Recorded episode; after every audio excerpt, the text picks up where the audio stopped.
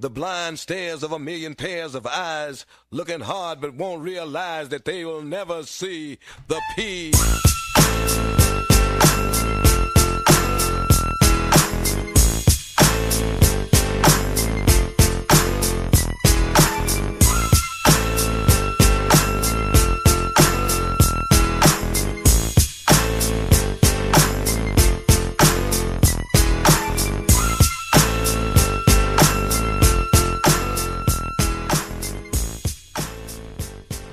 Yes, sir. I'm back, baby. Got the All Eyes on Cleveland podcast. Welcome. Welcome. It is here, the very first episode. I'm excited to bring to you tonight with a very, very exciting guest, rising star. Uh, he was the first call on my list when I came to call somebody to do this show, and uh, I cannot wait to get into it tonight with the one and only Garrett Bush of 92.3 The Fan. This is, though, the inaugural episode of All Eyes on Cleveland podcast. You start getting excited.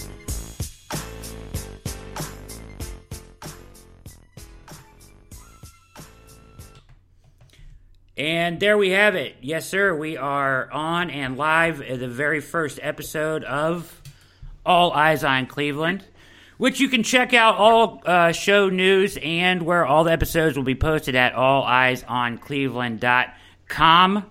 Uh, got the website up uh, and uh, a little under construction, but will be. Uh, you can go there now, and the show will be there after tonight's show. You can also catch uh, the show where all popular podcasts are found. If you get it from SoundCloud, Spreaker, Spotify, iTunes, Google Play, it'll be there for sure. And of course, it'll be published tomorrow morning um, at the Browns Wire of USA Today Sports Media Groups. Thanks to Jeff Risdon for that. He's always down to post my stuff there. So big shout out to him, and I appreciate that. This show, I've spent the last two years doing uh, a podcast weekly. We did some 90 shows, myself and Scott Dryden, on the Brown Scout podcast. It was a show I was proud of. Uh, probably the best podcast I've been a part of and produced. So um, I had a lot of fun with that. Scott had to step back for reasons uh, of his own volition and to each his own. So, you know, I uh, thank him for his time and that opportunity. It was great, but uh, it also presents an opportunity for myself uh, to bring in uh, people that I want to be on the air with and discuss. Uh, the pressing issues facing our favorite uh, sports teams here in Cleveland. So, the uh, influential and most intriguing personalities in the Cleveland sports landscape is what I hope to bring to you on this podcast. Um, and uh, with that, I will turn to tonight's guest, who I'm extremely excited to bring on. Uh, a uh, been on one of my podcasts before. Uh, he has been uh, uh, gracious enough to have me on his show a couple times. Uh, I call him a friend, and uh, was like I said before, was my first call when I got the opportunity to get this show going again. He is Garrett Bush, uh, host of the Barbershop, every Saturday, eight to twelve on ninety two point three. The Fan. Garrett, how are we this evening? Hey, what's going on, man? Hey, listen, I just want to shout you out, man. Um, you, you out here doing big things, man. You on hey. you on the USA Today feed, man. It's been a long time. You've been doing you've been doing big things out here, man. I see you. Thank you. I appreciate that. It's just you know grinding, man. We grind. It's so it's what we do. So uh, just uh, stay on the grind with this thing. Uh, so I am excited, uh, Garrett, uh, to have you on. We have not talked uh, sports in a hot minute, and and I've been listening to your show, which is you know outstanding as always, and uh, big shout to you for that as well. Salute, so, man. Salute. I appreciate that, man. Definitely appreciate it. barber shop. Get get myself lined up tonight. Got a couple chairs open. got some chairs, chairs open. Brad, chairs Brad open. was uh, so so eloquently gracious enough to open up his house to you know it was a couple cuts that we needed to do. A couple people came through, so we we gonna get it done, man. That sounds good. It's the barbershop basement style, guerrilla yes. style. We'll do it. yes, that's the old, listen. That's where we learn to cut our hair, man. Yeah. You always, everybody know out there, that you was you was a kid at one point in time and you didn't you know I had uncles who owned barbershops but you know they my uncles and cousins was cutting hair in the basement that's where they learned their game so that's where you get some of the best haircuts at in the basement sometimes Then it's at a discount too that's the truth it's the truth yes absolutely uh, I've had my haircut in a few basements myself so uh, yeah so hey could save a couple bucks man that's what you got to do you know and uh, so uh, so there it is. But uh, let so let's get into this tonight. So Super Bowl Fifty Four. Uh, did you watch the entirety of the game, Garrett?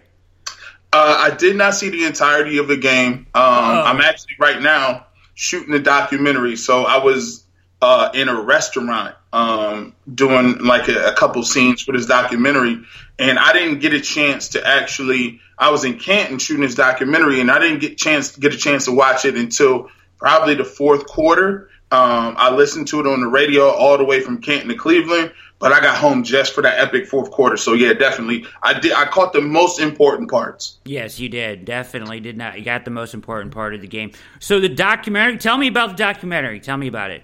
Oh, listen, man. So so I'm shooting a documentary. It's, it's pretty much. Um, a documentary uh, based on um, this idea I have. I'm, I'm, in the process of, of coming up with a a, a sort of uh, game show, almost a game show, okay. and it's almost it's based around music. And I'm actually having an opportunity to shoot it with my brother. So um, my brothers aren't really in the industry, but um, we're working on trying to shoot this. Uh, it's kind of it's based on music. A, it has like a top five con, um, concept. So um, I'm working on that, and I'm also working on a documentary um, for Massillon McKinley. It, it, talks about the rivalry, and it pretty much it, it gives uh, the, the, I guess the um, it gives like the you know history of McKinley, and it's going to start detailing, I believe, in 1996 all the way up into wow. uh, I think the mid 2000s. So I'm, I'm working on two different things, two different projects. So if you happen to see me walking around with some camera crews um, you know, it's cool. Y'all can still say what's up, but yeah, that, that's what I'm doing right now.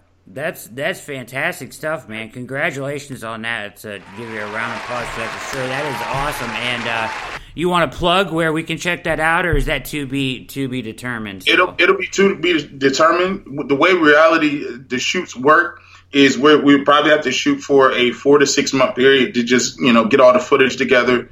They'll do some editing and then they'll probably drop it.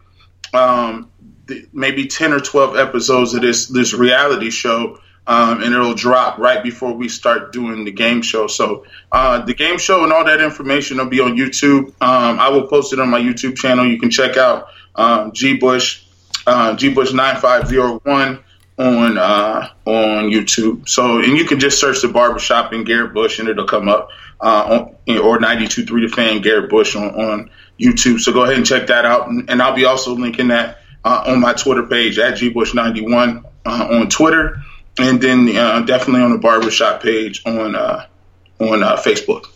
Very good. Thank you for uh, getting that stuff out. That's awesome and good on you, man. That's some that's some different stuff. So good work on that. That's awesome. Um, let's talk real quick here about the game, sir. So I don't know. You, you know, you saw the fourth quarter you know, uh, basically it comes down to this, right? Uh, did did the 49ers blow it or did the Chiefs win it?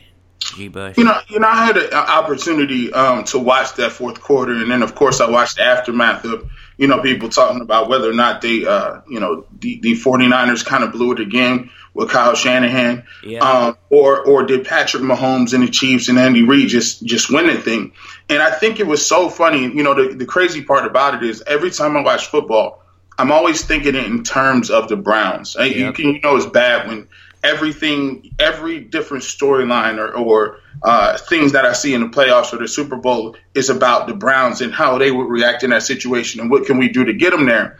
And with that being said, I think it really boiled down to two things. Um, a, uh, Andy Reid and uh, his ability to have his team never feel like they're down. I mean, they were down in, in uh, Titans, down against the. Uh, uh, they came back against the Titans in, in miraculous fashion.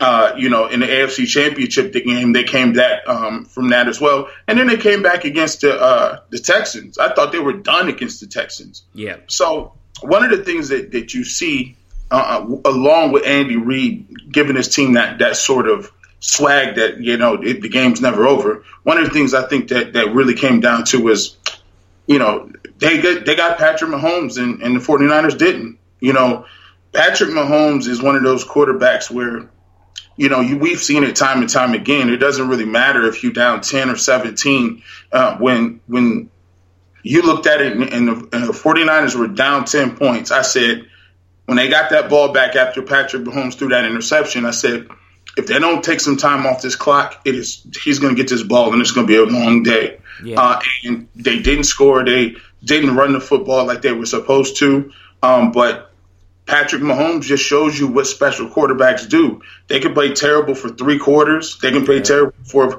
three and a half quarters. But you know that play he made, 44 yard uh, bomb. He he looked like he was escaping the rush. He, he showed you that he was more elusive, more athletic than we thought and it just shows you that you know when you got an elite quarterback, man, there's nothing you can do about it. Those guys are gonna make some plays, and you got to beat them, beat them, beat them. Not just lucking at something. And I think Patrick Mahomes was just obviously the difference. Yeah, he is a difference maker. He is so special, and uh, and Andy Reid, you know they, you know they're uh, San Francisco plays that you know the Seattle press bail, uh, you know, as which is becoming you know uh, kind of cookie cutter around the NFL. You know, multiple teams playing it now. You know, from Saleh bringing it over from Seattle, but you know he attacked the rules of that scheme. On, uh, you know, on the that deep ball and on other plays, and that's just what they do really well. And and, and Mahomes understand it. And and you know the thing about the playoff run, G. Bush was it wasn't just him being great athletically and arm talent, which he's been all along, it's like it like clicked for him. Like, you know, he wasn't just escaping the pocket to to get to get free and run. He was escaping the pocket and, then floating around to manipulate zone defenses. Mm-hmm. And he's escaping the pocket when they're man to man, and he and he recognized it and turned. Yo, that was. I know you was watching the game, man. I know you was watching because that analysis you just said about you know whether or not there was a, there was times in the Texans game where they would show man to man coverage and he would be fooled a little bit at pre snap, but he knew immediately once they snap he was in the wrong place, so he would just scramble like he'd just take off yeah. and get the yeah. first down. Yeah. He, he's, he's just getting it. He's just getting it. And then, you know, they were talking about after the game how he asked to run that play to Hill uh, on the third and 15 you know, it's just the fact that he, you know, understands those concepts and he's picking it up and and uh, him and Andy Reid together is very, very dangerous and, and very daunting for the AFC. Um, so here's my next question. And so Shanahan, I, I, you know, it's easy to judge, but you know, you go back and he's he's a good coach, really good coach, obviously. But and he should have ran the ball more, certainly, especially after Mostert ran for five yards on that one first down. I think when it was they were only up three. Yep. And he went to went to the pass. And uh, but Jimmy G is just as much at fault. Garoppolo is, in my opinion. I mean, he missed Kittle twice uh, on wide open plays. And then and Chris Jones is a monster, and he got his hand on a couple of balls in there. You know, it's just about. Um, I hear Chris Sims say it all the time, and I and I love watching his breakdowns. But he says, it, "Does the money perform? Is the money performing? Right?" And I love that. Right? Is the money performing? And for for the Niners, the money's all on that defensive line. And if you right. would have told me that you could have that defensive line and a 10 point lead in the fourth quarter on third and 50 i mean that's what they're there for right? That's that's that's what you're there for is to have a 10 point lead in the first fourth quarter. You got to throw the ball and they're going to come get the quarterback. Like they're beasts. There's four, five first round picks up there right? That's where the money is and they didn't perform. And and the money on, on KC side of the ball is in the offense and Holmes and Hill and uh, Kelce, and they performed, and, and, so and that's that's that's just about it right there. It's tough on Shanahan. You know he you know Garoppolo missed Kittle a couple times. it's hard to blame him, in my opinion. He should have ran the ball a couple times more. I don't know what he was doing at the end of the first half. I don't know if you saw that either. Kind of butchered that a little bit. Um, but Mahomes does that to you. He's he makes you scared. You don't want to give him back the ball. You don't want to give him back the ball, right? I, and I that's think, how, and that's what was going through his head. I think. I, I think one of the things that um, that was so devastating is that when you got a quarterback like Patrick Mahomes, and I try to tell this is why I'm so difficult uh, sometimes on Baker Mayfield, is because when you look at these games and when you look at you know the playoff teams, you see what kind of football you have to pay or have to play oh. uh, to win these these games. Oh. And you're talking about you know whether or not you're hitting receivers or you're not hitting receivers the the margin for error is very slim if you want to win championships at that high level. And you can look at it from what, what you know the game, what, the way the game turned out. Uh, on one side, you had Jimmy Garoppolo missing guys wide open, and on the other side, you had Patrick Mahomes, who's every single time he's getting his hand on, on the football, he's he's extending on the plays, he's looking to the outfield, he's he's hitting the plays that he has to make the gimmies, and that's the difference between winning and not winning, especially when you're playing at that high of level in the Super Bowl.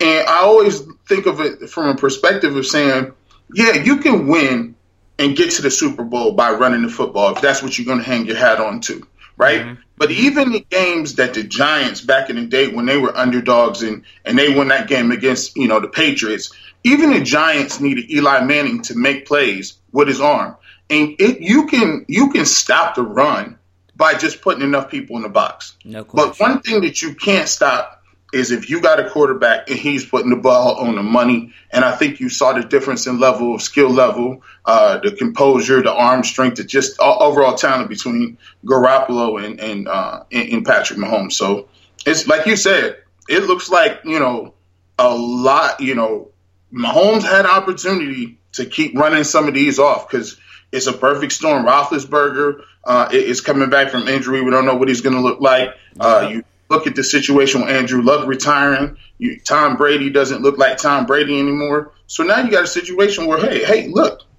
Pat Mahomes is out here controlling the chess pieces on that board. Uh, and so I think if you want to win in the AFC, you're going to have to stockpile the defense. You're going to have to get you two elite defensive ends. You're going to have to get linebackers that can run and cover. And at minimum, you have to have two to three corners, bar none. Yeah. You got to have three corners, or yeah. you're not going to win. It's not going to happen. Yeah, and hey, I mean, seriously, you know, you said it. You took the words right out of my mouth. I mean, year two, dude wins a Super Bowl. Year one, he wins the MVP. I mean, if he run like you said, if he goes back, he's not going to feel pressure in those moments. Everybody else is going to be under pressure. He already did it. Year 2. I mean, like that is the stuff that like Brady did, you know, young in his career and and you know, that is the kind of thing that that mentality that you you you know, you have from just accomplishing that at such a young age is the kind of thing that dynasties are made of. I don't want to say that word dynasty, but like it's scary. It, like what they could accomplish is scary. You know, Andy Reid isn't hanging them up with with uh, Patrick Mahomes, so you know uh, they they're going to be around for a while. They they will be there for a while, and and that kind of brings me to my next topic a little bit here. So you are listening to All Eyes on Cleveland podcast, the inaugural edition with the very very talented Garrett Bush at gbush91 on Twitter, at gbush9501 at YouTube, a host of the barbershop at 92.3 The Fan. We're doing a big here uh, tonight, first uh, episode of All Eyes on Cleveland. So you kind of you kind of uh, led me to my next topic, which is going to be the AFC North along with Mahomes in the AFC. So if we look around the AFC North here real quick, and then we'll kind of zero in on the Browns, but just to kind of uh, the big, taking a big picture NFL type look at the AFC North, Lamar Jackson, MVP. Ben Roethlisberger. And guess what? The Bengals are going to have Joe Burrow, first overall pick. AFC North is going to be loaded, stacked with quarterbacks. Oh yeah, listen, it, it's ridiculous. Um, You you have the MVP coming back, uh, Lamar Jackson. Uh, ben Roethlisberger has proven he's no slouch, whatever team he got. Because you know you can look at it from a perspective of saying, "Hey, the the Steelers split with the Browns." Yeah. And didn't have Roethlisberger. Yeah. Right? You know, that means Juju Smith Schuster is going to look like Juju Smith Schuster next year. That means James Conner's run's going to be more effective because you gotta you gotta respect what Big Ben does downfield. Um, Washington, James Washington looked like he he got a lot of playing time and, and being that number one receiver since Juju was out. He has more experience. So, and, and you know, with the Steelers defense with with, with T.J. Watt, uh, I thought Devin Bush had a crazy uh, uh, first rookie season. Minkah Fitzpatrick, you know how he came over with all the interceptions. So, you know, the Steelers is the Steelers. You know, the Steelers are going to do what the Steelers do, and we've the, the Steelers have shown that. Listen, if Big Ben is still available, they'll they'll make another star out of somebody. Somebody else will be a star, right? Um, and then you go to uh, obviously Baltimore, and, and Baltimore, I, I look at it, they're dangerous because you you have to look at the progression that Lamar um, Jackson is is running and pulling off here. So one of the things that I'm looking at is, you know, if they can get a guy like a a home run threat in in the backfield, somebody like uh, J.K. Dobbins, mm-hmm. and somebody that can hit home runs, that can run to augment that, they can go back and get another receiver. They already got Hollywood Brown out there, maybe a big body receiver. They got a hundred tight ends. Mark Andrews is looking like he's going to be a top five uh, tight end in this league next year.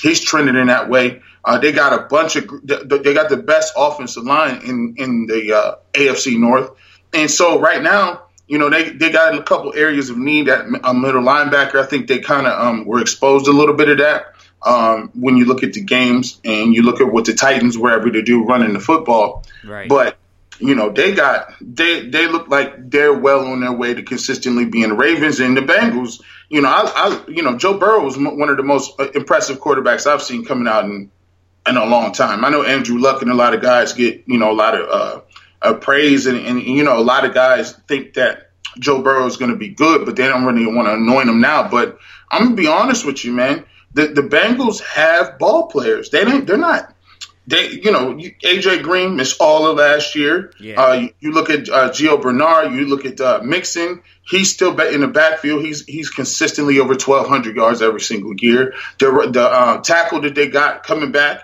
um, yeah. from injury last year, he'll be mm-hmm. back.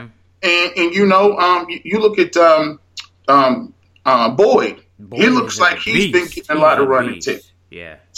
So you know this this the division is going to be loaded. So the Browns, you know, they had an opportunity to do something this year when they caught some people down, and that's why I was so upset about the situation because they they actually were set up to make some huge strides in 2019, and they just didn't get done. Yeah, you said it, man, and, and that that window at least of the those teams falling off is gone because you're going to see that cycle turn up with a quarterback like Joe Burrow. Obviously, the arrow's pointed up with Jackson already, and uh, in the Steelers are the Steelers until Roethlisberger hangs them up. So um, you're you're right on, and, and, that's going nowhere. So. Let's talk about our brownies here uh, tonight. Uh, let's get into some of the, the nitty gritty and some of the nonsense here. So let's go back. January 2nd, Jimmy Haslam, Garrett uh, G. Bush, he uh, takes his place in front of the Cleveland media in Berea and uh, does his spiel, uh, his biannual spiel or sometimes annual spiel about the coaching search, uh, announces his search uh, committee, uh, and it, you know the DePodesta, J.W. Johnson, Jimmy Haslam, and a capologist, and uh, and they and they go to work. Um, after firing John Dorsey. Uh, so Dorsey's out. They go to work. Uh, it, it's felt like a DePodesta uh, thing the whole time. Um, and then, and I was hoping and, and praying and banging the table for Josh McDaniels, and I was hoping that's why they got rid of Dorsey to make way for his guy, because of course that's the only way he would take the job. And and no, so uh, you know, he came in and recommended sweeping changes, and and uh, of course that wasn't going to work because Here's my problem, and this gets me upset, and you might have heard it in my voice there a little bit, but it get it bothered me, and it's been bothering me. G. Bush, how do Oh, you trust me. have how do you have a search committee, right, with the guy whose job potentially hangs in the balance if you chose not to go that organizational direction? Weren't they supposed to go hire the coach first and then Yep. align around him, not align around DePodesta? Because what happens is, what if McDaniels comes in and blows you away, and his sweeping changes are amazing, and Jimmy Haslam wants to do it? The guy who is going to get fired as a result of you making that move is in the fucking room. He's right there. DePodesta is in the room with you. How, how is he going to go with anything but what he wants? How is he going to let anything else happen but what he what he wants? He's on the committee. There was no search. What a farce! It was a goddamn farce, G. Bush. I'm No. telling you, man, it was a farce. The whole thing. I was a sucker. Everybody in Cleveland was a sucker. The search committee was a a fucking farce, and and, that and, the McDaniel's and all of that was a dog and pony show. It was Stefanski from day one. it, you know, we, and that's the reason I, I kind of get mad at, at fans because you know, if you know me, I always tell people, you, you I got, I got fans of, of the show that really like me and they think I'm right most of the time. But I always tell them, listen, hey, do your own research. Never let somebody tell you something without doing some critical thinking, doing your homework, and then, you know, being able to formulate your own opinion. And one, the thing that happened was, you know, I was so frustrated with was when it happened, fans were, uh, you know, in this denial mode as if it was a real search and, you know, they, they wanted to be aligned and they got their real guys. They got the guys they wanted. And I was just like, there was no search. Like DePodesta, the, the moment he said, I wanted Kevin Stefanski a couple years ago, he came out and just basically went after him. Kevin Stefanski wasn't getting any interest from other teams. He wasn't getting interviewed by nobody else. He, they had that predetermined. And then when they had it predetermined, you know, they go out and bring back Andrew Barry, who was already here. Yeah. You know, if you loved him so much and you thought he had so much potential, why why why didn't you offer him the general manager position instead of going to get Dorsey? It makes no sense if you It thought he was such a you were such a great uh, prospect. So now you end up with DePodesta, who reaches out and gets Barry as the general manager. But how much is Barry going to really do to rock the boat? Because he's indebted to P- DePodesta for even bringing him back after the team was one and thirty-one while he was still here. It makes no sense. So now you got pretty much the guy who's running the show is DePodesta. Um, I, I've never seen a guy who's just a consultant get to talk at press conferences, which he was doing.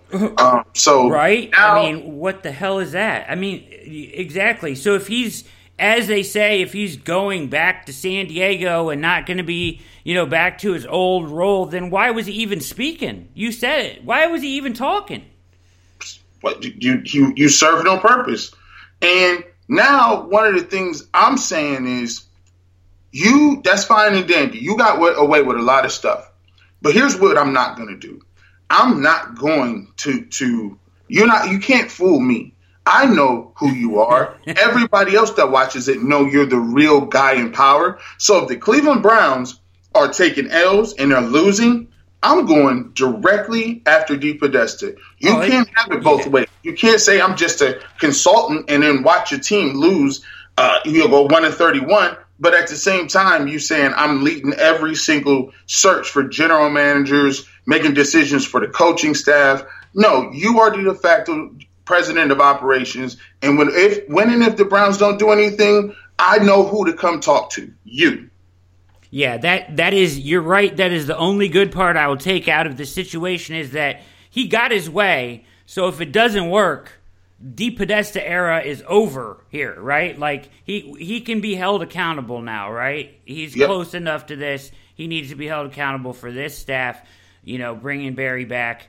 Mixed feelings on Barry. I, I feel like he's a good guy, uh, and and uh, seems to have somewhat of a mix of like that analytical side and a mix of the football guy side, which is kind of a, a, a good thing, I think.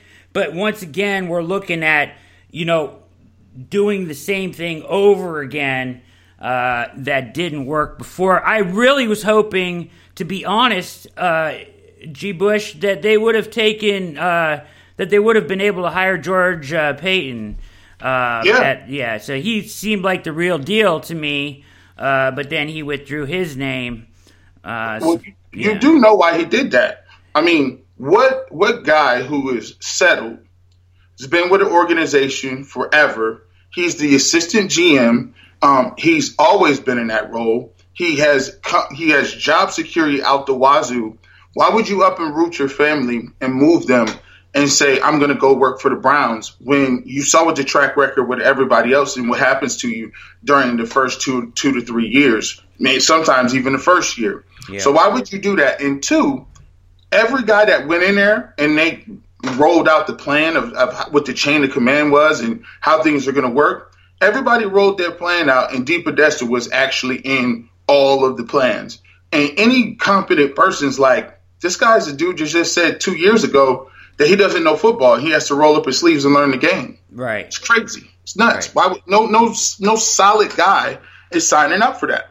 No, you're right about that, and and that and that proved that proved to be true. You know, McDaniels, Peyton. I mean, you know, it, that proved to be proved to be exactly what it was. So so all this, right? So so if you would have said on day one, back on January second, who were the probably the most likely candidates to get the job, probably would have said Stefanski and Berry. They take twenty five days January 27th, they finally hire their GM. 25 days, and they come up with uh, exactly what we thought it was going to be. So, with that in mind, uh, I bring you to our next step here uh, in all of this, G. Bush, is we're going to kind of walk through this and hash this out because a lot of this doesn't jive with me. Uh, so, uh, here is uh, Haslam's you know, in his alignment presser. Here is his breakdown from what I could pull out of his statements and DePodesta's statements, how the responsibilities would lie, okay, in, in this. You know, once again, we're back to head coach reports to Haslam, GM reports to Haslam, DePodesta reports to Haslam. I, I don't get that at all. Uh, I, I haven't been a fan of that before when we did this, right? Uh, I feel like the head coach should either report to the GM or the head coach and GM should report to a president of operations and then on up. And there really should be no third party guy weighing in equally to your head coach and GM. That should be it, right? Uh, some consultant who, with the ear of the owner, is just meddling to me. So uh, here we are, though, right? And here we go, uh, G. Bush, head coach. Uh, he will be in charge of discipline, leadership, play calling, the 46 man roster, and game plan. Uh, the general manager will be in charge of free agency, roster decisions, the 53 man roster, and the NFL draft. And DePodesta's job is to provide statistics and information to help with decisions. This is what we've pulled from this, right? This is what I pulled from this. So, uh, does that seem feasible to you at this point? Do you see any problems with that that you can see on the surface? Just, just raw reaction from that. Do, do you think DePodesta can just provide statistics and information uh, and, and not get more involved in this when it comes to roster building? Um, I, I, don't believe so because when you talk about what happens with roster building, um, analytics is a huge part of roster building. So yeah. DePodesta is diving, is, yeah. in, diving into the numbers and saying, okay, well, we want um, we want a linebacker that's very fast. We want him to be around, you know, 220 to 230, and we want him to be a guy who's good in pass coverage because we think it's a passing league. So he may go into a draft knowing that, saying, okay, we need a guy who is uh, all of these things, but the number one drafted or number one draftable linebacker on the board is not necessarily the best pass cover, but he has natural instincts. He's dominated against the run. Uh, he, he's he's a solid tackler, doesn't miss any tackles, but he may not be. He might be a little heavier at 245 or 240. DePodesta would look at that strictly through his numbers, and I'm not going to say strictly because people listen and say, "Oh, that's ridiculous." Nobody would really, really pass up um, a stud for a second or third round linebacker if the, if the top linebacker in, in, the draft is available to you. No, I but, think he I think he does look at it strictly through the numbers. I think that's what they believe in 100%. I think that's part of the problem. Go ahead. It, if if if if you say, "All right, if it comes down between in a second round with guys that have kind of even grades, then he's going to actually look specifically for a that that pass or pass uh, you know saying pass defender at linebacker rather than maybe a balanced run stopper and you could make a mistake and say yeah i'm going to take this guy but the guy you you passed on had came from a, a big time school has production mm-hmm. um, has great instincts but you're letting the analytics be the, the tool that makes the final decision and i think people are crazy if they don't believe that the analytics will be the tiebreaker um, between two different similar prospects.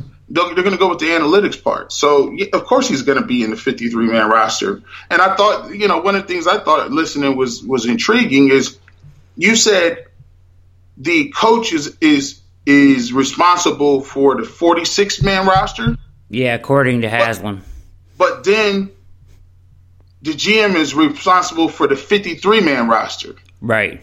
So that's a little bit confusing to me because it's like, okay, if I'm in charge of the 43 man roster and I'm, I'm a coach, if the general manager is in charge of the 53 and he thinks that a person in his 53 is better than a person in the 46, who, who do you think is going to get denied a starting? Like, how is this any sort of like, how is this a chain of command when you can literally have the general manager go to the go right to Haslam and say, look, yeah. I, I drafted this guy. I think he should be playing more. DePodesta is like, yeah, I, I, do actually think based on the analytics, he should be playing more. But Stefanski is a guy who's at practice every day, and he knows the guy that they want to play is no good or not good or, or, or not where they think he is. So well, that sets up a thing once again where you can have a coach say, I go to the owner and say, I'm not going to do that because I see him playing. Right. But the general manager says, well, I think he can play based on what, what we're saying. And it goes right back to the infighting. So how's it different? Yeah, I mean, I mean, ho- according to them, the difference would be that they should be on the same page because they're aligned. Uh, you know, but it's funny you can say that now until you start losing. Uh, right, right. I know. Uh, you know, supposedly, right, Berry and Stefanski have been, you know, Berry is Stefanski's biggest fan except for his wife, he said. For the pet, what, whatever that means, I don't. We'll, we'll see how that we'll see how that work out. It, it's a hundred. It's a hundred people that can say a different, lot of different stuff. But when your job is on the line, you, you, it's human nature. Ain't nobody gonna go in the office and say, you know what, Mister Haslam, let's just fire all of us because we're so aligned. Just get rid of all of us. Get out of here. You know that's it's ridiculous. Come on. I'll be right back in that office like Hue Jackson, Todd Haley. Yeah. Or Mike Pettine and Ray Farmer. It's the same thing. Uh, I hope not. You know, I think I heard you say something similar to this on your last show. As much as I hate how we got here, we're here. So, you know, I, as a Browns fan, I now, you know, hope for the very, very best from Kevin Stefanski and Berry. I just have such a problem with how we got here. I wanted to go through that with you, get your thoughts on it, and and, and you're right on. And uh, I just I, I'm concerned that in that in the war room and in free agency, once again here we're not gonna have like football is too much of a people uh, sport. Like it is people, it is, you know, things that cannot be measured by numbers, right? By analytics. there's so much of football that cannot be measured. You can't me- take account for your opponent's will, for a person's drive, for you know a person's just mental aptitude, right? Football acumen, as Jimmy would say.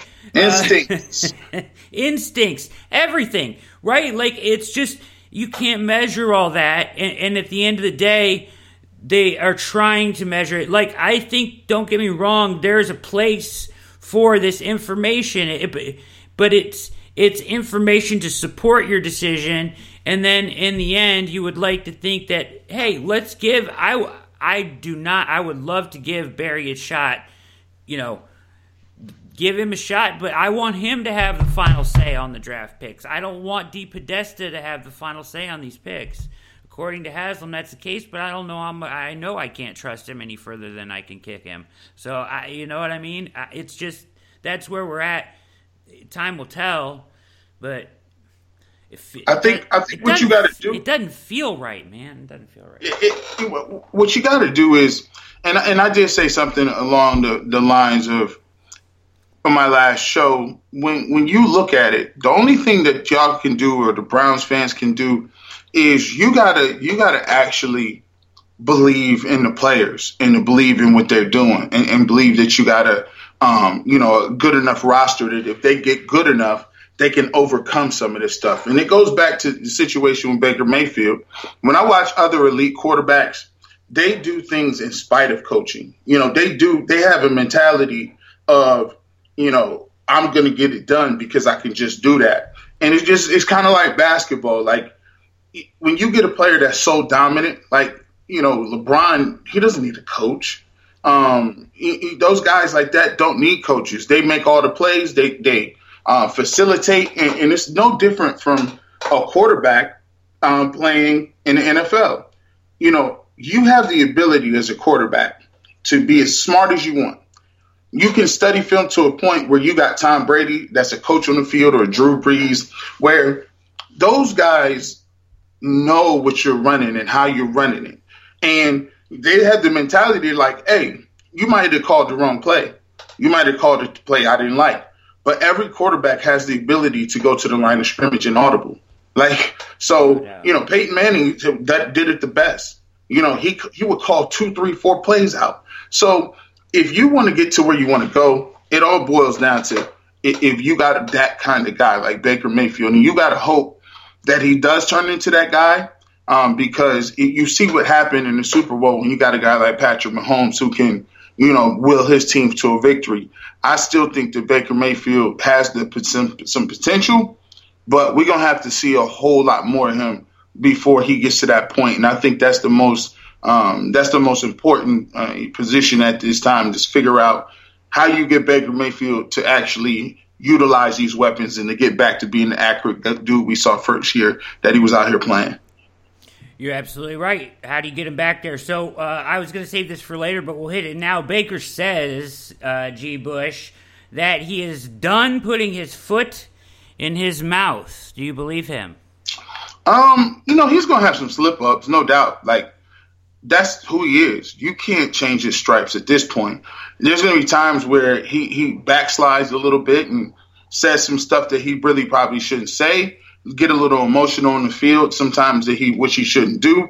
But overall, I think it's a good step to going where he needs to go. The first step in um, you know getting any um, help is knowing that you need the help and, and, actually acknowledging that. And I think he acknowledged that um, when he was on Get Up and he was talking to Rex Ryan. And you know he said you know Kobe Bryant he just went out there and played ball. He just went out there and elevated his teammates. And, and I think I should do a lot more of that rather than running out here talking. Um, because to be honest with you, I've never seen a player go from the heights that Baker Mayfield did, like being the savior of Cleveland in his rookie year, to guys genuinely not liking him as a person. Right. Like I've never seen that. Like in one year, couple months, he went from the dude to the guy that nobody wants to hang out with because uh, of some of the things that he was doing and, and his attitude and not admitting that hey, I had a terrible year and it's because I didn't put the work in. So I, I think this is the first step of him like really getting uh, back in order, back into the swing of things, and actually doing what he needs to do to put himself in that contention as one of the elite quarterbacks. But he got a lot of work to do.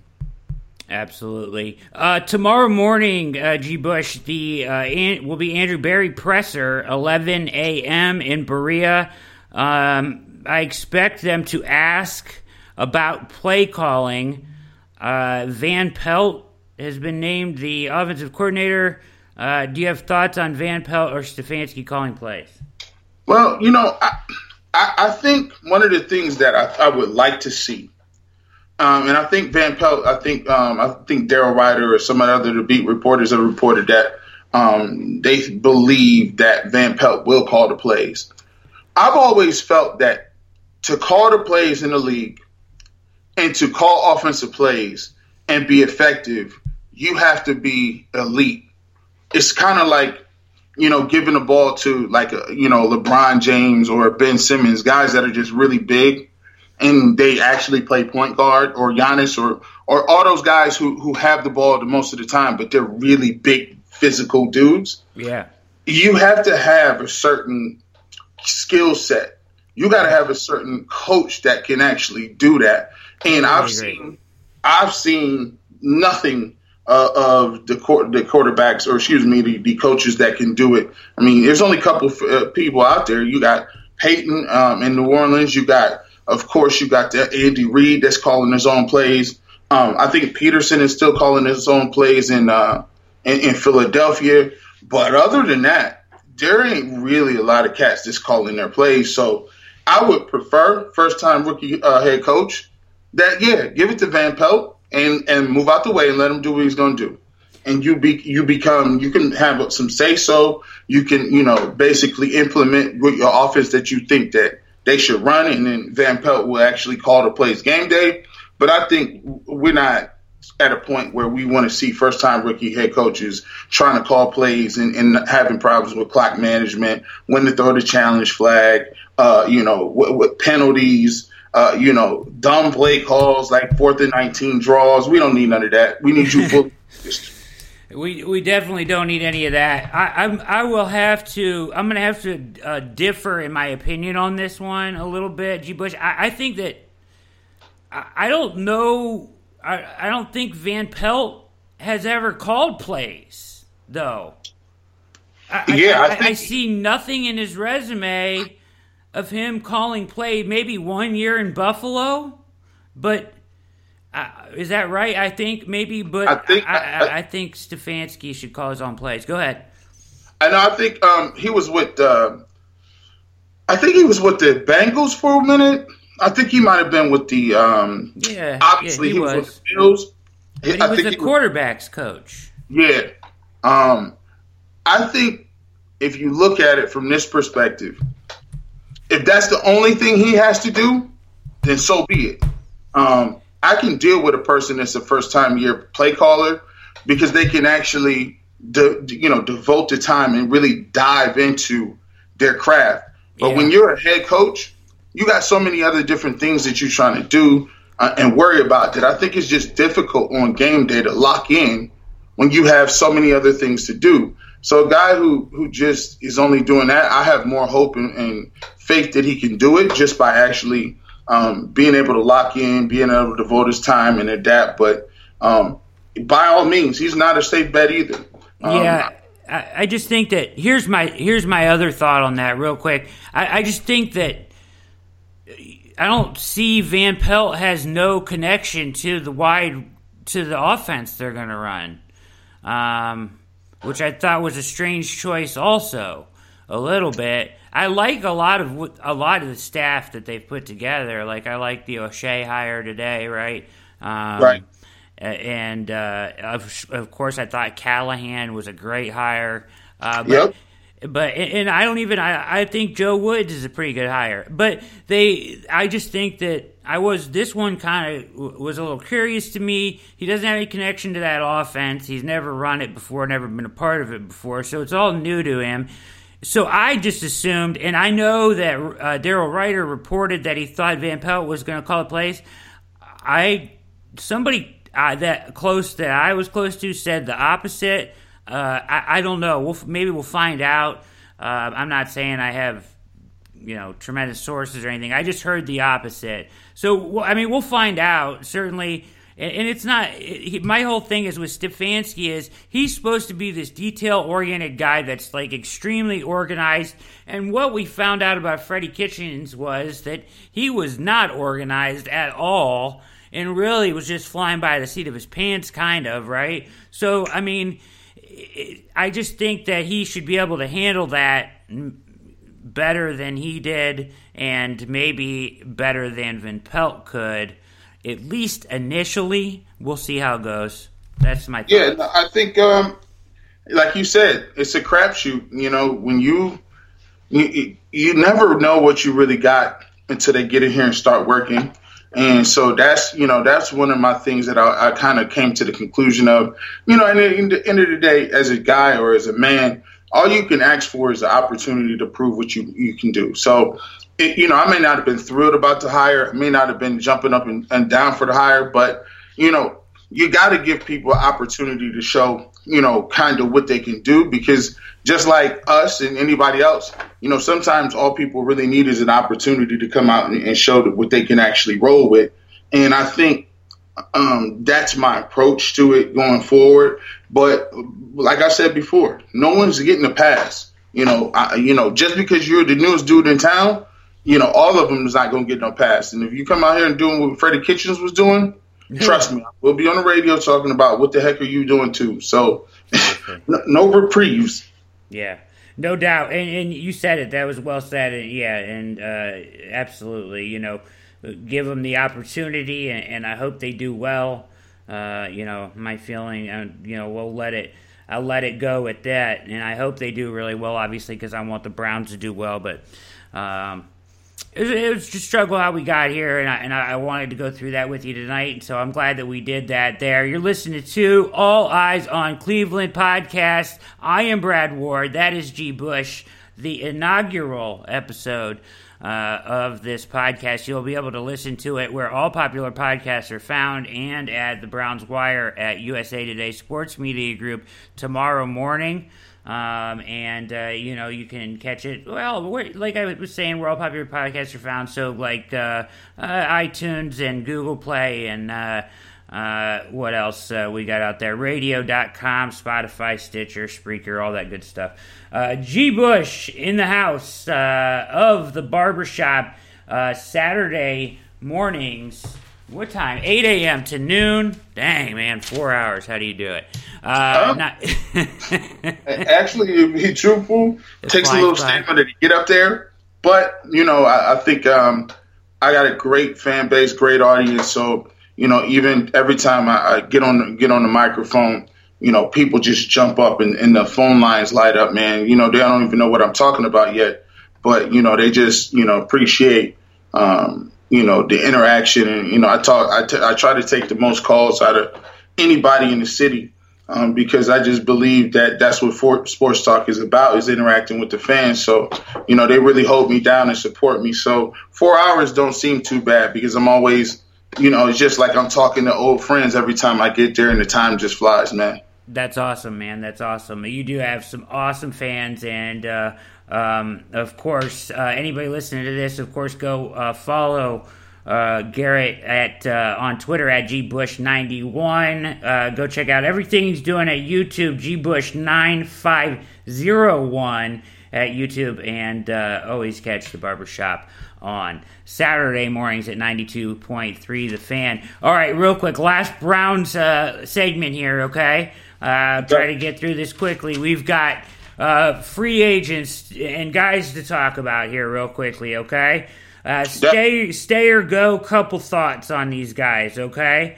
Um, so let me let me get here. Uh, I'm going through here. So obviously the biggest one is Joe Schobert, and the return of Berry may uh, impact this. What are your thoughts on Joe Show? I, I think Schobert played very well. Um, this season. I think he shored up his tackling a little bit more from the previous year. Um, I, I, don't know if you um, if Joe Schobert is an elite linebacker. I, I, still he leaves a lot to be desired as far as his run game. Um, and, and, you know stopping the run and, and you know actually uh, hitting the ball carrier and not letting him get forward progress. I think he's more suited for you know coverage. He's able to get really deep drops when you're running zone. I think he can run with a lot of tight ends. Has great awareness in the pass game, and he's pretty good blitzer too. So I, I think that all those things are working for him. H- however, I don't know if they're willing to bring him back at an absorbent number. You know, I think linebackers are, are now being seen mm-hmm. as more expendable and like, almost like running backs. You know, if you got Schobert and you developed him, you know, what, what could you do oh, if you man. got somebody else? Um, I would be in favor of bringing them back just out of the simple fact that um, I want to give the new regime the best opportunity to win football games, and, and to do that, you know, I think you need to have some some sort of stability and saying, okay, we know what Schobert is, we know exactly what we're going to get from him.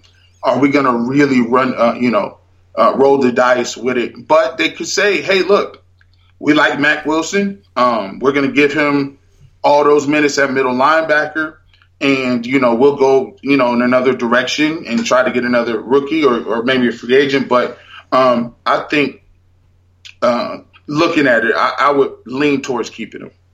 Yeah, you know, I, I want to say keep him. I just have, I, I just feel like he's going to get paid. Like you said, he's not. He leaves a little bit to be desired. He's a good player. I wouldn't say he's great, uh, but I just feel like he's going to get paid like he's great. Uh, I feel like he will probably get in that $14 million range, Kwon Alexander range, and he's not that kind of a player for me.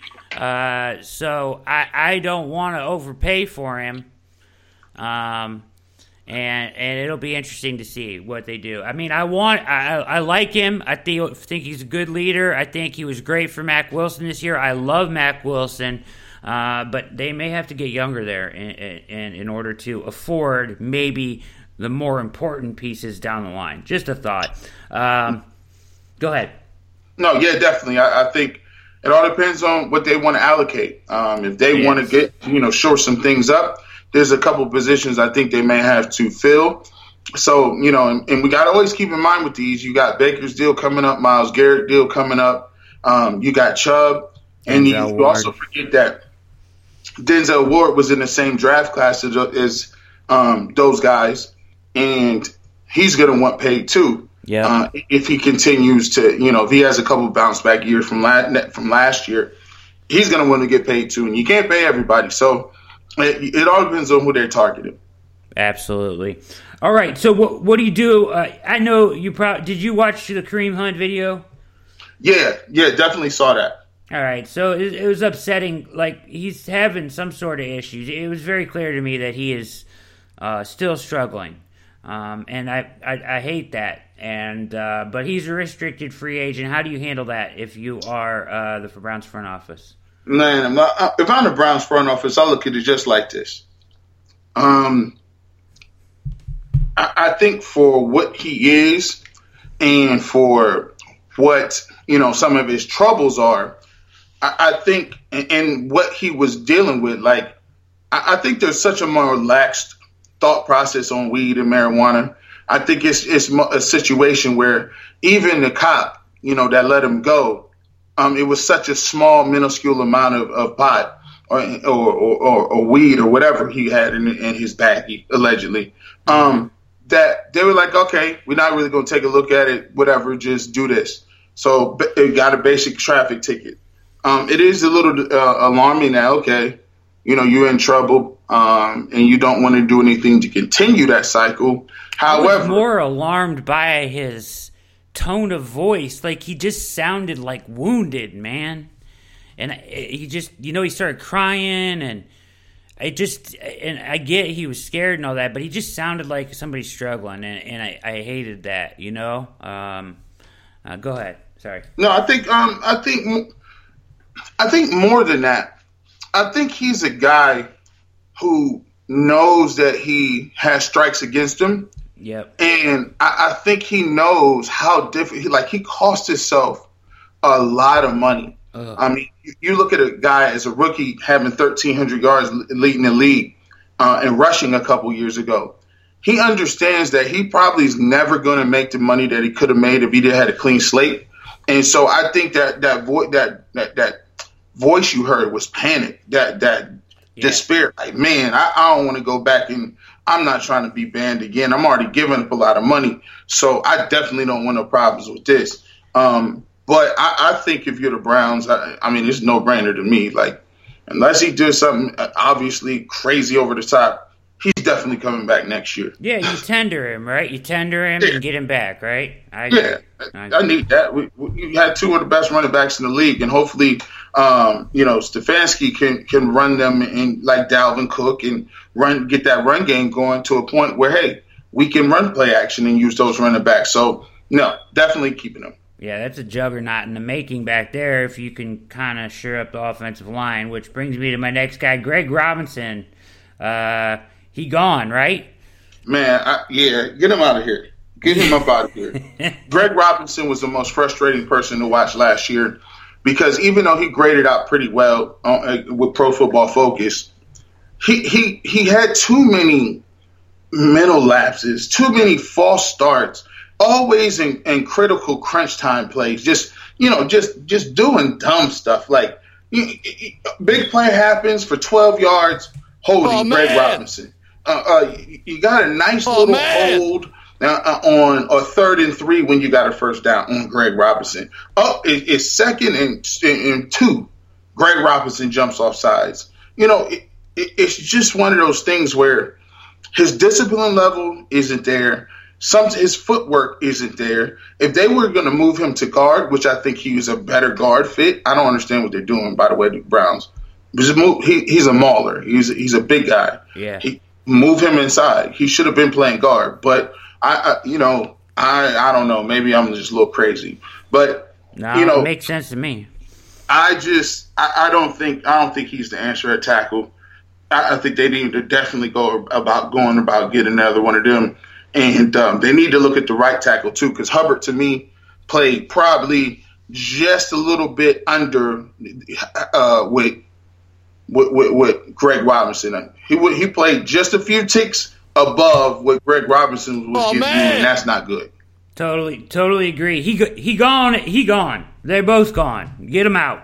That's Give me some new cats. Yeah, new fresh. Absolutely. Pick number ten. Please address that, in my opinion. But um, all right, so that brings me to a couple guys here. Uh, well, I'm going to give you another guy that I think is gone. You can tell me what you think. I think Kirksey is gone.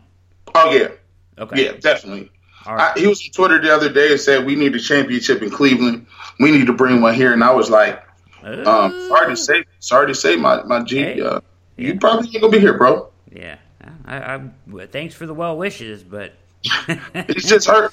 He's a yeah. decent ball player. He's just hurt too much. Yes, absolutely. Totally agree. So this brings me to a couple guys here, and we'll finish this up on the Browns here. A couple guys that were in the doghouse with. Um, what do you do with the doghouse guys uh, from from Kitchens doghouse? Kitchens had a nasty doghouse. So he, so he had uh, well, first of all, Damarious Randall. What do you do with Damarious Randall? Uh, what kind of money do you think he'll command? I mean, he had a down year, sort of. I, I mean, a, a, year ago, I would have said I would have been slamming on the table, pay him. Now, I don't know. What do you think? Man, I, am we're agreeing a lot here. I, I don't, I, you know, if it was me, I wouldn't bring him back. First of all, he's a safety, and um, for the production he gave you last year, it just wasn't where it needed to be. Um, also, you know, he had a lot of stuff going on with Freddie Kitchens and stuff, and a bunch of different little stuff that I think kind of snowballed because I thought he thought he was going to get that midseason um, contract contract like J.C. Tretter did. Yeah. So when that didn't happen and they didn't really work nothing out, I think it was all down here from Damarious Randall, and I think that's what you kind of see um, in his antics and, and some of the different things that he was doing because he was actually looking for the same thing that Tretter got, which was that extension. So I think you can get another safety somewhere um, and, and, kind of fill that. Um, when it comes to um, was that who's the other person that you, that you mentioned when he um, it wouldn't? Uh, I didn't say. Yeah, oh, I was Hollywood say, Higgins. I was going to say Higgins. Yeah, Hollywood Higgins. Like if it was me, I'm bringing him back. Mm-hmm. Um, I, I, I know that he didn't have the numbers or whatever, but I just think that's a direct reflection on Freddie Kitchens and his incompetence. You know, there, there's no way that you can have a guy who is out here um, that that's your quarterback's most comfortable target, a guy who looked like they were poised for a breakout season this year, and he gets in the doghouse out of all the people when you had Antonio Callaway come into camp out of shape, drop multiple footballs, and get suspended, but he comes right back in the San Francisco game and starts. Yep. And, and he ends, ends, up having a shoulder a, ball pop off his shoulder pad um, in that game against San Francisco. That kind of changed the whole complexion of the game. Yep. And then you had to get rid of him and cut him. Yep. So it's like I don't think it's Hollywood Higgins' fault that he didn't have the year that we all thought he should have. And I want to actually see what he can do in an offense with somebody who supposedly knows what they're doing with offense. So I'd keep him at, at a reasonable price. Um, I don't know if he's going to get a really crazy deal in the market. You look at it with Terrelle Pryor, got offered a couple years ago after he had a thousand yards mm-hmm. um, for the Browns. So I don't know if he's going to uh, get you know command that type of money. So it may be economical economical to, to like keep him. I hope so. I'm I'm all about you know hashtag free Higgins all year. So, but uh, they, we'll see. Uh, you know, I was hoping the coaching change would would do him well. Last guy, uh, not a free agent, but a question mark for me. Uh, Olivier Vernon. Yeah, um, Olivier Vernon. I, you know, if you listen to the Browns tailgates, which I did all year, yeah. Um, matter of fact, check me out next year. You know, we'll be doing the tailgate again. Again, me, Anthony Lima, and uh, King Carmen. We'll be doing the um, tailgate. And one of the things I always said was people who were disappointing was Olivier Vernon. Now, granted, I talk to John Costco pretty much every single week. We get grades from people, and they really like Olivier Vernon. They think he's a really good overall player. They think he's really solid against the run, and they they like what they see on film. But for me, the eye test doesn't get it done for me. He right. he, he disappears. I don't really know what he does. He doesn't have a bunch of production. He doesn't even have a bunch of tackles or sacks, and sometimes it just looks like he's nowhere to be found. Like we're playing with ten people instead of eleven. Um, I, I'm not really big on Olivier Vernon, but at this point, I don't know if they're going to be able to do anything else um, as far as bringing another pass rusher in, um, you know, with Myles Garrett. So I think we may be stuck on that one a little bit. Yeah, maybe. You know, that's kind of why I was a little bit upset about the whole Chris Smith uh, dismissal. I liked him as a player. He had a lot going on last year and all that. Uh, you know, same totally. thing. Same thing with uh, a couple other guys there. But yeah, I, I, you know, I would like to see them upgrade that defensive end. Like you said, though, that that remains to be seen. Uh, good stuff, good stuff, G. Bush on the uh, Browns' potential stay or goes there. Uh, lots of decisions to be made, um, and uh, it'll be interesting to see how they shake out. So uh, you're listening to All Eyes on Cleveland podcast. It's that time now as we pivot away from football towards the round ball and we're going to wrap things up tonight here with some Cavs talk. Got a little uh, Cavs profile uh, intro here. We're going to hit that, and then we're going to get into some some uh, what you like about the Cavs, what you don't like, and some pressing questions here on All Eyes on Cleveland. Let's talk about your likes and dislikes. Um, how about your favorite food? What would that be? Oh, milk steak. Hmm. What? Milk steak. I'm not putting milk Just steak. put steak. Just I'm gonna put regular steak. steak and then Don't put steak. Put milk steak. She'll know what it is. No, she won't know what it is, She'll Charlie. know Nobody what it knows what that is. is. No. Okay. All right. What's your favorite hobby? Uh, magnets. Okay. What? Like making magnets, collecting magnets, Playing Get- with magnets? Just magnets. I'm gonna put snowboarding. We'll put snowboarding. I don't really No. All right. What are some of your likes? Uh, ghouls. Son of a bitch. What are you talking You about know, now? funny little green ghouls. Go, What? What? Like in movies and cartoons? What? little green ghouls, buddy. Don't write ghouls. I'm not. I'm putting travel. Jesus Christ. What are your dislikes? People's knees. Oh, come on, Bro, dude. Come gotta be on. You know what? We'll just make it all up. We'll make the whole thing We'll- up. we'll Let's dock get it a out picture. here. We'll make it up. We're not even going to use cover, you for this. cover your knees up if you're going to be walking. And with that, we are to the Cavs. Oh man, what's going on there? Uh, the Cavs uh, portion of the show. Uh, G. Bush is my guest here tonight on All Eyes on Cleveland inaugural episode. The first man I called for sure. Make sure you follow him on Twitter at gbush91 and listen to the barbershop on Saturdays, 8 to noon, 92.3 The Fan. Uh, Cavs, Cavs, Cavs basketball. What is going on with this team? What is there to like about this team, G. Bush? Is there anything to like about this team? Um,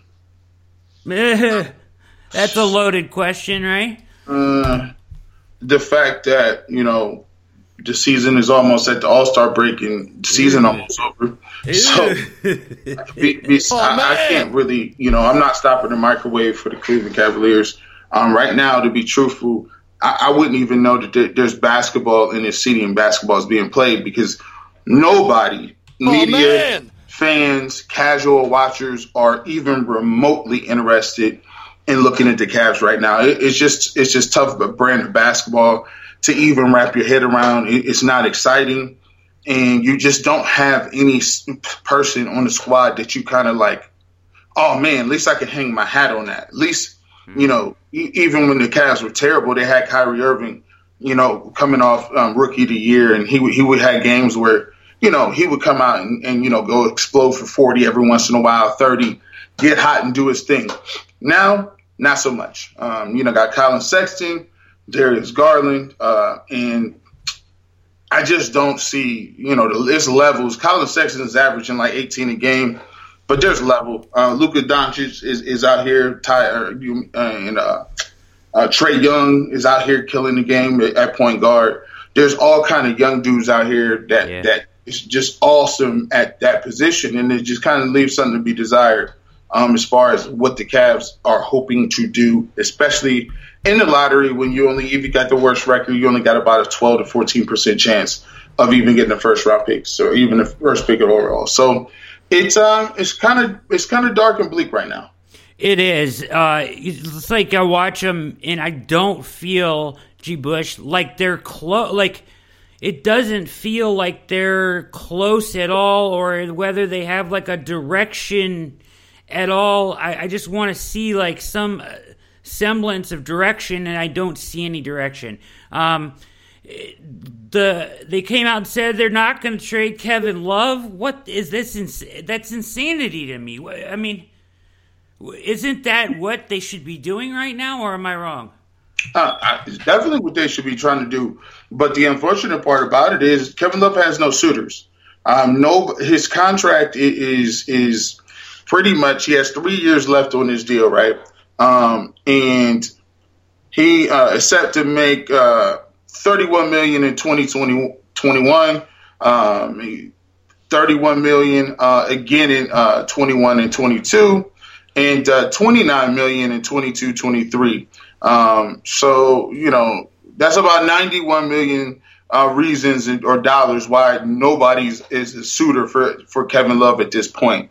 Not to mention that he's been injury prone throughout his time with Cleveland.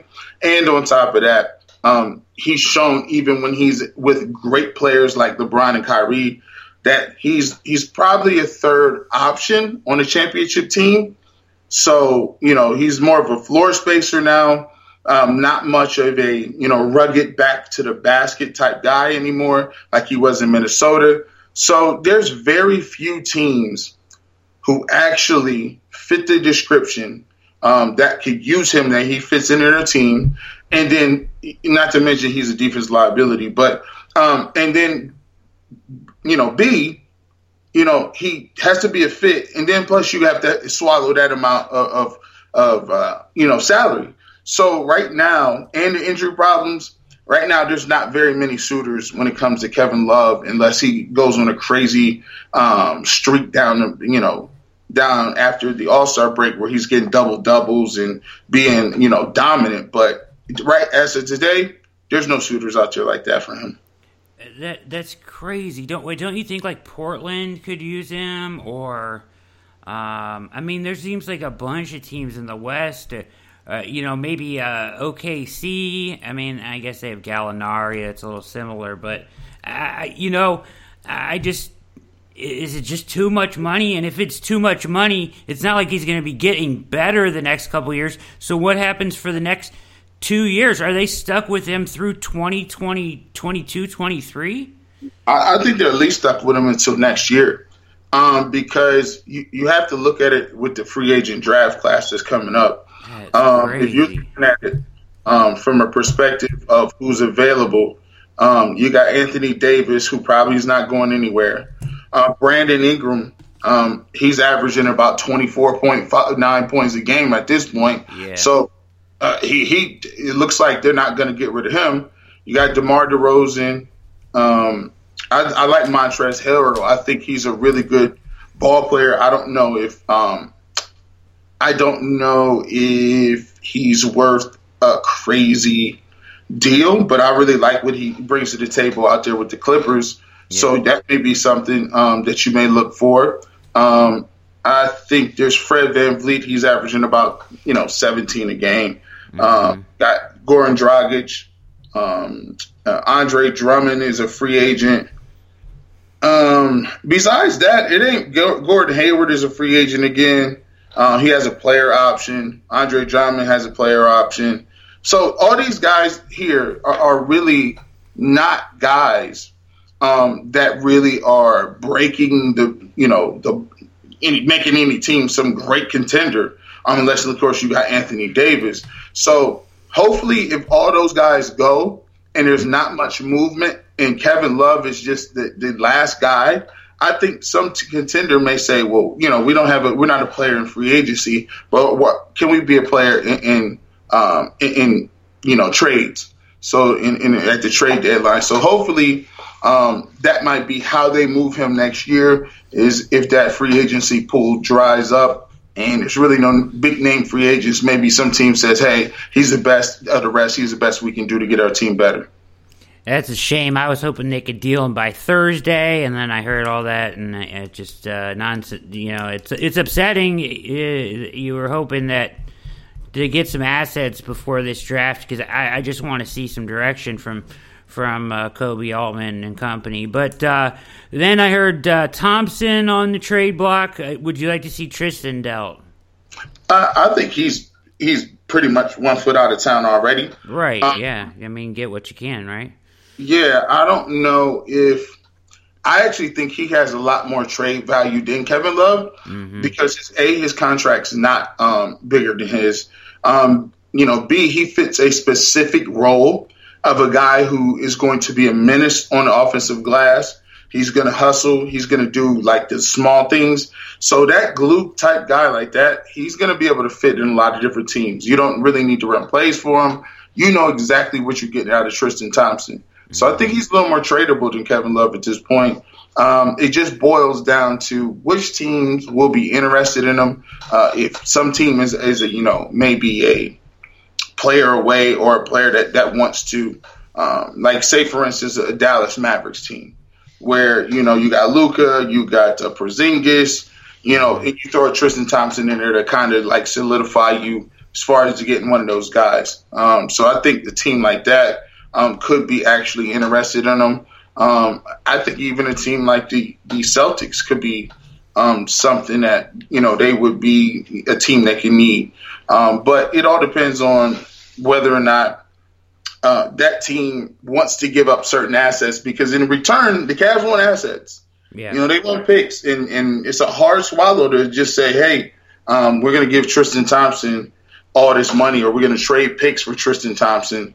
Uh, other teams it's going to be hard so to do, to do that. Yeah, they got to be close. Uh, you're right, Dallas. You know, Dwight Powell went down, but then they got, I think they got Willie Cauley Stein, right? So, uh, and he's garbage, but I don't know if uh, they'll they'll come get Thompson or not. I, I'm not. A, I don't think he's a very good player, in my opinion. And then, uh, I mean, you're right. The Celtics, they, they don't have anybody at center. Enes Kanter and uh, who's their Mhm. starter? Uh, what's his name? I forget his name now. Is it Bain? Who? Is it Bain? I think um, Oh, Aaron. Uh, no, he's in uh, Aron Baynes. yeah. He, he's in uh, uh, Philly, I think, or not Philly, uh, Phoenix, I think now. Why can't I think of the guy's name in Boston right now? I'll, I, I'll look it up. Meanwhile, all right. So let me give you this uh, this uh, uh, rundown. Who do you like? Okay, we're you know we're doing this here. Do you like Darius Garland or Collin Sexton better if you had to put your uh, your your uh, your bricks in one of their wagons? Well, I, I- just think, man, at this point, it's kind of, I don't want to be difficult and I don't want to knock Darius Garland or Sexton, but they both have the major flaws. You know, Sexton is, you know, works really, really hard. Um, you know, he's a guy who is i- is a really just a, a guy that can do a lot of good things decent, except for what we need him to do, which is be a point guard and pass the ball. Right. So he, he doesn't really have those vision. Uh, he doesn't have an elite, um, an elite stature or elite size to be a two guard. So, and right now, basically, they're playing him as a two guard or combo guard. Um, he he's done a good job shooting threes, and he's pretty you know good from long range. Um, I just don't know if he's elite. Um, I, I, you know, I I think if you go to a contender, I think he's definitely a guy coming off the bench for a contender. He's not really a starter, um, but he can give you, he can score. He finds every time you put watch the game, you don't really think he's doing anything, and you look up, he is like 17 or 18. Um, granted, sometimes he's not very efficient with it, but he can score. Uh, Darius Garland to me is an enigma. He turns the ball over so much. Um, uh, he's a little slighter frame. Um, I don't really have a comparison to him. I think he reminds me of like a skinny Kyle Lowry um, in, Yeah, in terms yeah. of what his game is and how he goes about playing. I just don't know if he's big enough, fast enough, strong enough to ever actually be an elite player. I just don't think it's going to be, and, and he doesn't shoot it well enough. You know, uh, Luka is, you know, just special. You know, six four, um, definitely skilled at passing, can rebound the ball, shoot, um, and even Trae Young, like guys like that, Trae Young could just flat out score, and he could, and he has great vision. John So- Morant right now. John, yep, Ja Morant, Filthy, is yeah. athletic freak. Um, he looks like he's going to be the next star, the next Russell Westbrook as far as his athleticism at that position. And I just can't find a place to put Darius Garland. I don't know. I, in five years, if you told me he would be out of the league, I would be like, oh, okay.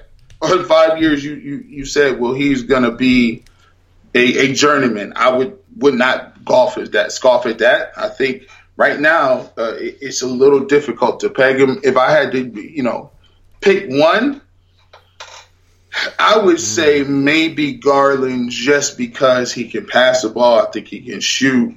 I think he's more of a prototype prototype point guard. So I would think his long term uh, his long term viability would be a little better than Collin Sexton, but it's splitting hairs at this point. Yeah, I- I fear kind of what you said there. I fear that they are both just a role player, right? And and they can't for the Cavs rebuild to work. Having both those guys end up not being the guy isn't really meshing with what they're trying to do, right? I mean, uh, your your favorite, my favorite guys so far on this team is, is Kevin is Porter Jr. Right, uh, Porter Jr. and and Dylan Windler hasn't even played yet, and I, I think he's a good player. But uh, do you think Cedi Osman is a part of this team uh, if they become a winner in the next five years, or is he just a piece? That's the easiest question you asked me all night. Hell no. Jet, Cedi, Cedi to me Okay. has shown me zip zero. Like Cedi is just a guy. He's definitely a jag. Uh, he doesn't really do anything uh, great. He doesn't really do anything awesome, and he also is not a guy who is aggressive. And he's not really a guy that can change any sort of. He doesn't change the game on any level at any like different skill set. So they give Cedi that thirty-two million dollar extension. I guess hoping that he's developed some playing with Yeah. the national team and doing some stuff. But I, I mean, he's definitely a guy that I, I've been banging on the table to play Porter at three and just go from there because Cedi is the guy who's going to give you about eight points a game, 7.8 points a game. And that doesn't matter whether or not you give him 32 minutes or whether you give him 12 minutes, like or 16 minutes. His Yeah. projection doesn't change, um, and and it's just you know that's just always a sign of pretty much guys who are uh, not elite. They're just guys. You know, it doesn't matter how much time you give them. Their production does, never goes up. So I think uh, Cedi is definitely not a part of the um, rotation. I think he's actually a bench player, and they should be playing Porter Jr. at his position. I agree. Uh, so here are two questions, two last questions. Uh, Basically, you told me there's not not much, there's nothing to like. I mean, and we know that about this team, really, right? Um, and what as a rebuild, is it failing or because I feel like it's failing a little? Yeah, I, I, it's kind of hard to say fail because they're at the mercy of, of the draft picks. You know, you know, last year they had an opportunity. They had a very high draft pick. They should have um, gotten probably in the top two or three. They end up coming in at five, um, and it's just out of the the realm where you can have playmakers that that really game changers, right? Uh, guys that really can change your franchise and, and really you could build around. They got really unlucky when you when they fell to I believe it's eighth and they had Collin Sexton and when they got Garland at at, at five. Uh, I, I just think it is what it is. You it, the rebuild has to be done from the draft, and it has to be done um, by you, you know, getting those picks because at the end of the day, we've seen nobody's coming to Cleveland like that. Nobody's going to come here unless they're trying to grab a quick bag, uh, you know, cash and roll out, or out, you know, yeah. they're, they're at the end of their career. So there's really nothing you can do. Uh, Coach Coach Beilein, uh, good. Is he doing a good job, bad job, pass, fail? Thoughts? You know what? I, I think he's passing to me. Like, you know, I don't want to get into the situation with David Blatt. Even m- more of um, a, a, a, even more when you think about it, they just don't have no no ball players. I, I don't care who's coaching. Like, I agree. you know, nobody's going to be able to win with these this squad as constituted. So, you know, I can't really blame them. You know, you got Cedi Osman and yeah. Tristan Thompson on the floor at the same time. Like, who? How, why would you think you're not going to get blown out? Like, But, um, does it, so but does it make sense to hire a guy like him for this job? It just does. It's a weird fit. Like yeah, I, I, don't. I mean, he's not gonna see the rebuild through, right? I, I just think he's a guy who, when you're doing a rebuild, I, I kind of compare him to uh, Paul Silas when when Paul Silas was with LeBron. Um, you do it to, and get a guy like Beilein because he's a guy who's going to be disciplined. He's all about the details, and it's no coincidence that they hired a college coach because They got in college, players. Yeah. you, got college age players, right? You know, so you know he want they're trying to get him to do the same things he did in college with starting good behaviors and routines. Because in college, you know, it's all about the coach. It's all about the coach at the end of the day, and it's all about the schemes that they run. And the coaches kind of rule with a very dictatorship type um, personality. And so when you got a young team like this, I think it's good because it it makes them feel like it's an extension of college, so to speak. But if you have veterans, they're not trying to hear that. Like, you know, if you have veterans, and that's why you had a mutiny earlier this year because the stuff that he's preaching, pro players who have won championships and have rings, they're like, man, if you don't get up out of here with that, like you have. Should you have no clue what this is talking about? So Oh, you- man. you have no choice but to really reboot and bring in guys that are a fine with their role and b are cool with never doing anything if they're a veteran. But if you got veterans that still think they can play or still want to do something in this league or play for a contender, you're gonna have trouble with them. Yeah, so uh, I guess that leaves me. I'm just at a loss with this team. Then you know, uh, not that I expect them to be good, but like you said, they didn't. You know, they got very unlucky in the draft. So what has to happen here is basically you're saying they have to get lucky and hit that number one guy, right? Because he's not on That's the it. roster. That's it. It's all about the ping pong balls. Bing It's all about bong getting balls. lucky. And, and it, look at New Orleans without with Zion Williamson, with Zion Williamson. Right. That's all you need to know. Those kind of guys change franchises, and then you get people that do want to come there or do entertain the thought of being there. But to get those people, you got to have that guy signed up and ready to go. So you know that's the difference between the haves and the have-nots. Right now, you know the haves are getting those number one picks. Those guys are studs, and you know they can move a little bit better. But for the Cavs, they've just been unlucky. There it is. That's uh, G. Bush, Garrett Bush. This is All Eyes on Cleveland podcast. Uh, real quick, uh, the Indians are down around uh, 90, pushing the $80 million payroll. Uh, it's sad, kind of, but Frankie's still here. Uh, can they contend? Do you see them winning 90 games again, or are they just not? I mean, where where you at? Um. I mean, you know, Frank Kona get him to be um, somewhere in that mix.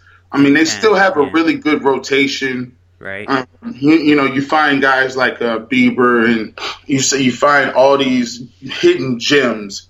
Um, and you know, they, they, they that's the one thing that the uh, Indians can do is find a diamond in the rough picture that comes from nowhere. So they have a strong, um, strong pitching rotation. Um, the problem with them, as always, is where you're going to manufacture these runs, and it always rears up to bite them. Um, even when they went to the World Series, they they couldn't find enough um, enough enough hits, enough runs, and you know over the last couple of years they let Brantley go, Encarnacion didn't sign back. Um, looks looks like they're going to probably let Puig walk. Um, you know they brought Donaldson in a couple years ago for the playoff run, but it looks like um, they're not going to be picking up anybody soon. So I, I just think in in the end, the Indians probably are a second place team in the Central. Um, they might teeter totter and try to fight for that wild card, but you know I, I don't really expect much from the Indians this year. Um, and, and I just think it's, it's going to be more and more evident as time goes on. It's going to really set in the fans that you, you had a really, truly transcendent shortstop that probably is not going to be on the team. And, uh, you know, I think that'll be in the back of most fans' heads when they're watching the games this year. It's really frustrating uh, that he's here still. I mean, they chose not to move him. I'm glad he's here still, but you know, talked about shopping him around, hot stove. He's here still, then you should be paying uh, to contend. If he's here, you're still in the window, in my opinion. And the fact that they're letting the payroll drop down to 90 million minus or give or take. Uh, at this point, they've made one legitimate move in getting Cesar Hernandez. I like that move. It's an upgrade, right, at second base over Kipnis. Uh, but uh, really, you need another bat in the outfield. Um, and once again, it doesn't look like they're going to pay the money. It's like, why are you scaling back and telling us to enjoy Frankie Lindor? If you want us to enjoy F- Frankie Lindor for his final year or two in Cleveland, pay the money to contend while he's here. Then take the down years, then scale back the payroll. I, know it goes in cycles. We're mid market. I understand. And I know this is a good, barely the best organization in the city. Uh, but, you know, Garrett, I just, it, seems ass backwards to scale back now. Yeah, it's disingenuous. You know, I, I've never, you know, they've tried to sell me on that small market thing. And I always bring up the fact that, you know, the Dolans um, have, for $300 million, they bought the Indians. Um, according to Forbes, um, the Indians are worth but probably like 980 million right now, almost a billion Yeah. And, you know, I don't know any business that you can have where you can sell that business and then turn around and make reportedly uh, you know, almost triple what, what you what you bought it for. No investment like banks, stocks, bonds, uh, uh, CDs, uh, mutual fund. None of that's going to get you, uh, you know, a three hundred percent return on your investment. That just doesn't happen. so you know, when they're crying broke and crying poor, oh, you know, I know, right? It's like you know, you're sitting on an asset right here. And if you were losing money like that, I mean, I'm sure there's different tax shelters you can have, but you know, it's not about that. It's just the fact that they, they want to squeeze every dime out of it, and they understand that you know they've already tried to preface this years and years and years, and, and some people fall into the trap because they say it so much that they just believe it. But like you said, you so eloquently pointed out, if Frankie Lindor is, you're not going to sign him back the most logical idea and reason would be, hey, let's go out and spend money and be and be awesome in this two year window. Let's do the Florida Marlins thing where, you know, the Marlins, you know, they said, all right, well, we're not going to be good long term because we can't get anybody to, to probably come to Florida. Mm-hmm. So why not just, you know, spend and splurge and make our, our team competitive? And then when we win, we got to tear it down. But, you know, don't don't say you you don't have the money to play Frankie, and then you're not doing anything to you know basically upgrade the team at the same time. Come on, man. You said it, man. You said it. Uh, with that, uh, we will wind it down here on All Eyes on Cleveland podcast. I must say, G. Bush, you were fantastic all the way through. I am uh, indebted to you, sir. You are uh, a uh, fantastic guest and have entertained uh, wildly. You are uh, one of, you know, one of my favorite people uh, in this business, and I, uh, you know, honestly. can't say that I would have rather have anybody else on the show with me here, first one. and make sure you go to Twitter at gbush91. Uh, he's working uh, uh, along with the show on a couple documentaries. Stay tuned for that at uh, gbush9501 at youtube.com. Always uh, pay attention. 8 to noon, Saturday mornings, The Barbershop. Uh, on 92.3 The Fan. He's the host. He is a rising star uh, in Cleveland, and we are uh, so gracious uh, to have you tonight, sir. Thank you.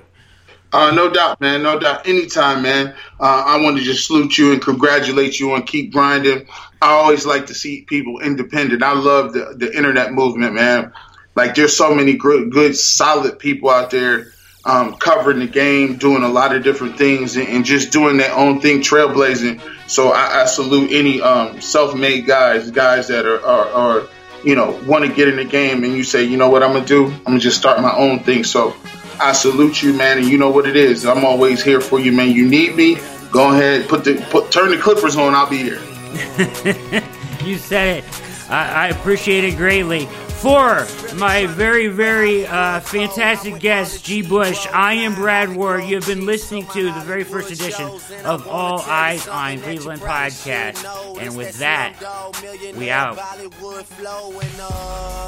My real friends never hearing from me. Fake friends write the wrong answers on the mirror for me. That's why I pick and choose. I don't get you confused. I got a small circle. I'm not with different crews. We walk the same path, but got on different shoes. Live in the same building, but we got different views. I got a couple cars I never get to use. Don't like my women single. I like my chicks in twos. And these days, all the girls is down the road. I hit the strip club and all them bitches find the pole. Plus, I've been sipping, so this shit is moving kinda slow. Just tell my girl to tell a friend that it's time to go. Now tell me how you love it. You know you at the top and only heaven's right above it. We own.